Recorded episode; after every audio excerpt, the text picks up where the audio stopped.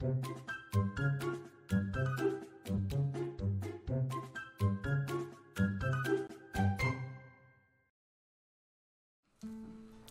大家好，欢迎收听《给个说法》，我是德意法律事务所的林小编。那我们今天呢，想要来跟大家聊的话题是防疫险。那在我们开始之前，先让我们来介绍今天的来宾，让我们欢迎吴律师。哟，嗨，大家好，安安，我是吴律师，大家可以叫我罗杰。那讲到最近的防疫险之乱，不知道吴律师有什么想法？因为像现在几乎啊是人人都有买防疫险，或是谈到保险，可能第一件聊的就是防疫险。那像我们家一开始也是想说，哎，我就买个保险，买个保障嘛。那当初其实，在买防疫险的时候，也没有想到说现在甚至会有机会要申请理赔。必须从，毕竟你是从去年的疫情来说，我是去年买的保那个防疫险。那去年看起来疫情都是控制的非常好啊，你没有想到今年会有可能会大爆发啊？对了，偷偷问一下吴律师，你自己有买什么防疫险吗？哎，其实今天是二零二二年的五月三十一号了。那呃，大家听到防疫险最早应该是二零二零年那个时候，然后台厂有出一张台产有出一张五百元就可以赔五万的保单。那那时候其实我没有。我没有想太多啦，所以那个时候我没买。然后可能是大概是去年吧，去年疫情比较严重那一阵子啊，大概就是因为大家发现台产那一张哦真的是太便宜，所以后来保险公司好像大部分都是一两千块，然后赔三五万元。那那一阵子我也没有买到，我是直到今年疫情比较严重，大概是三四月的时候，然后那个时候呢，就是我就问我，我就看疫情有点严重，我就问我的保险业务员说，哎哎哎，现在有什么，就是还可以买什么？然后就跟，因为他。他是这个南山的啦，南他就跟我说啊，现在他们他们家公司的方案是，呃，大概是两千五，然后一一张保单的金额是两千五啊，然后他赔偿费用是你确诊之后一天可以赔三千吧，这样，所以就比起来是条件比较不好。那我后来是有买到这一张啊，嗯嗯嗯，我还记得前一阵子，我记得我进公司的时候，刚好那时候。公司他我们某一天的群组里面就有同仁就有丢出说，哎，防疫险的话，如果买这一家蛮不错的。吴律师那时候没有跟到，对不对？哦，其实我我们是我们公司有收到这个这个其他同事传来的这个保单的推荐啊，但必须要说哦，太难买到，那个时候是网络投保，然后我记得那个时候白天晚上怎么按都点不到，所以根本买不到，所以就很可惜。真的是蛮可惜的。对，那讲到那么多保险公司，最近新闻上最常讲的就是富邦，因为毕竟富邦这个退保有很多很多的问题。那关于这件事情，罗觉哥有什么样的想法呢？哎啊，这个这个我想要分享一下，我就是老实说，我觉得富邦很瞎了。那我讲一下为什么很瞎哈，就我们从保险法的观点来看一下好了。因为富邦前阵子说啊，因为你有付保险，所以不能投保。其实这个说法我觉得不太对。我先说一下保险的基本观念哦。保险的目的是在填补损害。诶，你记得填补损害哦。好，那保险在损害其实有分成大概两种，一种是财产上的损害，一种是人体的损害。哦啊，这就是大家在说的所谓的财产保险跟人身保险那前者哈，就是财产保险是说，像我手上大家都有手机嘛。假设我这只手机五万元，那我帮他买一个手机险，好，手机险哦。那我手机丢掉了，不见了，被干走还是怎么样？那这张保单就会启动，就会赔我五万。好，手机五万元，然后我损失了，他就会赔我五万。那这种就是所谓的财产保险。那这种保险就会禁止付保险，因为如果我买了两张，那是不是我丢掉一只手机，我就可以赔十万元？那我其实就一直丢手机，我就可以一直赚五万，一直赚五万啊。所以大家才会说。人身保险，哎，财产保险是不允许这种付保险的啦。所以，像罗爵哥的意思就是指，比如说像我现在有一台机车，那我为了我的机车，我买了不同公司的保险。可今天我发生了车祸，导致我的机车受损了，那我到时候要申请理赔的话，也只有一间保险公司可以赔我，对吧？嗯，对对对，因为机车这个东西啊，就是看你机车的项目哪边受损了，你不可以机车修了五千块。然后你拿三张保单去合了一万五千块出来，这是不行的。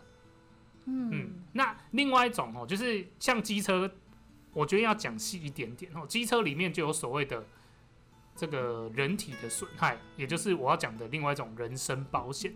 这种保险哦就没有损害的，就没有重复的问题。为什么？因为这里回到一个大的观念来讲，我刚刚说手机五万元，可是人体呢？人体在保险法的观念它是无价的，人的身体是没有一个无上限的价值。诶，可是那问题是说，那我到底出事之后我要怎么办？所以保险公司它会针对人体人的生命身体呀，它会有一个不同的假设金额。例如，它可能会约定说，诶，我一只手指是一万元，那我就可以出事了，我手指断掉，就是赔一万块。那我可以买十张保单，那万一这个手手指断掉，我就可以赔十万元。或者是说我的大腿可能直接被削掉，我就可以赔一百万，我也可以买十张变成赔一千万。换句话说，如果我觉得我的大腿很值钱，我就多帮他买几张。那回过头来要讲的是，这种人体的保险哦，人身保险啊，是可以买重复的不同的保单的。好，那大观念就是说，手机这种是财产保险，因为财产有价，所以不能重复投保。那手指啊、大腿啊，这种是人身保险，人的身体无价，那就可以买很多张保单。那保险法在规范这种人身保险，就没有附保险的问题。嘿，啊，这个就是大法官哦，大家可能听过听过大法官，他在大法官的四字第五百七十六号，他的意思就是这样。那请问，依照罗杰哥刚刚所说的这两种的保险分类啊，那我们现在购买的防疫险，在保险上它应该要属于是哪一种呢？嘿，那其实。大家赶我刚诶回顾一下我刚刚讲的定义哈，我的手机有价，所以赔五万；我的大腿无没办法衡量，所以他就用约定的一个价格。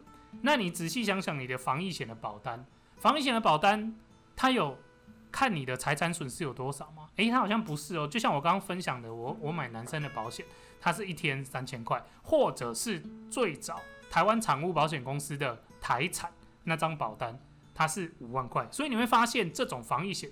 比较接近是人身保险，所以理论上啊，按照我们刚刚说的，人身保险、防疫险是人身保险，它就没有附保险的问题，所以就是理论上富邦应该不能用附保险的理由来拒赔，所以大家会说，哎，富邦好像在抹拍掉，我是觉得，哎，好像嗯，可能有这个问题哟。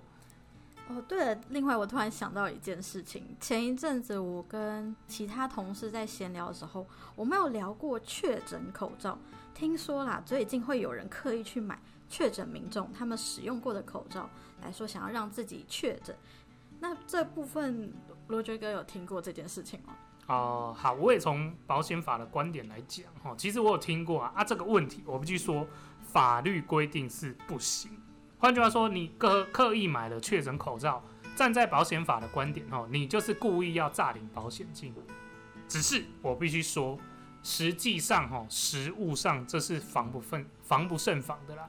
就是因为我们要回过头来讲，诈领这件事情很难被证明。通常大家会申请防御险，你都会怎么申请？简单来说，就是我快筛之后阳性，然后我可能就去 PCR，然后 PCR 之后，我就会拿到一份。呃，核酸检测报告，然后我就会拿这份报告去跟保险公司申请。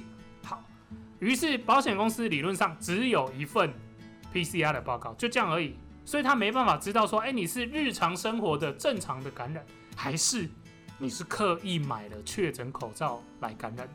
所以老实说，吼，站在全知全能的上帝角度，如果我保险公司知道你是买防疫口罩，刻意戴了之后来确诊。那我这样是故意诈保，那我就不会核保给你，我就不会给付保险金，给付保险金给你。但问题在于说，保险公司不是上帝，我们都不是上帝，法院也不是上帝，所以用证明的角度来讲这件事情，其实很难够证明。所以我觉得这也是为什么富邦啊，或者很多保险公司开始用各种理由来不予核保，因为除了真的不小心确诊之外，如果是有心的民众。他也可以透过各种奇奇怪怪的管道，就像我们刚提的确诊口罩来确诊，所以就是风险真的是太高了。嗯，那听了吴律师对于保险在法律上的一些说明，那我也想要问问罗爵哥，对于这一次就我们这今天这样聊的防疫险的内容，你有什么建议可以跟已经购买防疫险，但是他却被退保的听众分享呢？哦。那算是回过头来跟大家分享律师的角度。如果各位发生了像新闻提到的，富邦用一个付保险的理由来拒保，或者是你可能都已经买了，哎、结果忽然确诊，然后这个时候保险公司才跟你说，哎、你不符合资格哦，所以我不赔偿保险金给你。那我想跟各位分享哦，如果你买了防疫险却遇到了一些状况哦，我们律师的角度来跟各位分享。这里我会区分成你有没有确诊来跟各位做说明哦。